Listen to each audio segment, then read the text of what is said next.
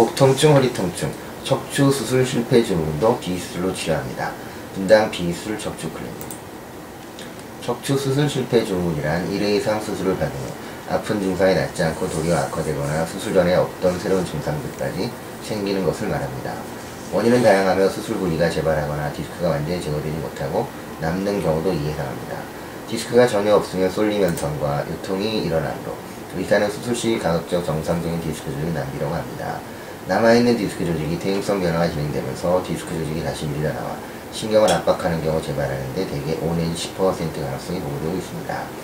아울러 척추의 퇴행성 변화 및 혈관, 신경근 혹은 경막의 유착 등이 일어나는 등 척추 수술 실패 증후는 복합적으로 작용하는 것이 특징이며 수술 부위 섬유화에 의해 유착이 신경을 압박해 통증을 일으키거나 척추 신경근에 혈류 및 영양 공급이 차단되어 신경 기능 장애 증상이 생기됩니다.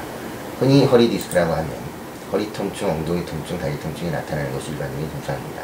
튀어나오거나 발된 디스크가 척수신경을 눌러 다리 쪽으로 내려가는 좌골신경을 자극하기 때문이며 지속되는 통증을 무시하고 방치하면 치료가 점점 어려워질 수 있으므로 적절한 시기에 치료를 받아야 하며 만약 수술을 했는데도 재발, 경막에 유착 등이 생긴 경우는 비술적인 경막의 주사 핑스 치료, 선택적 신경구 주사 등으로 치료를 해서 대부분의 경우에서 좋은 결과를 얻을 수 있습니다.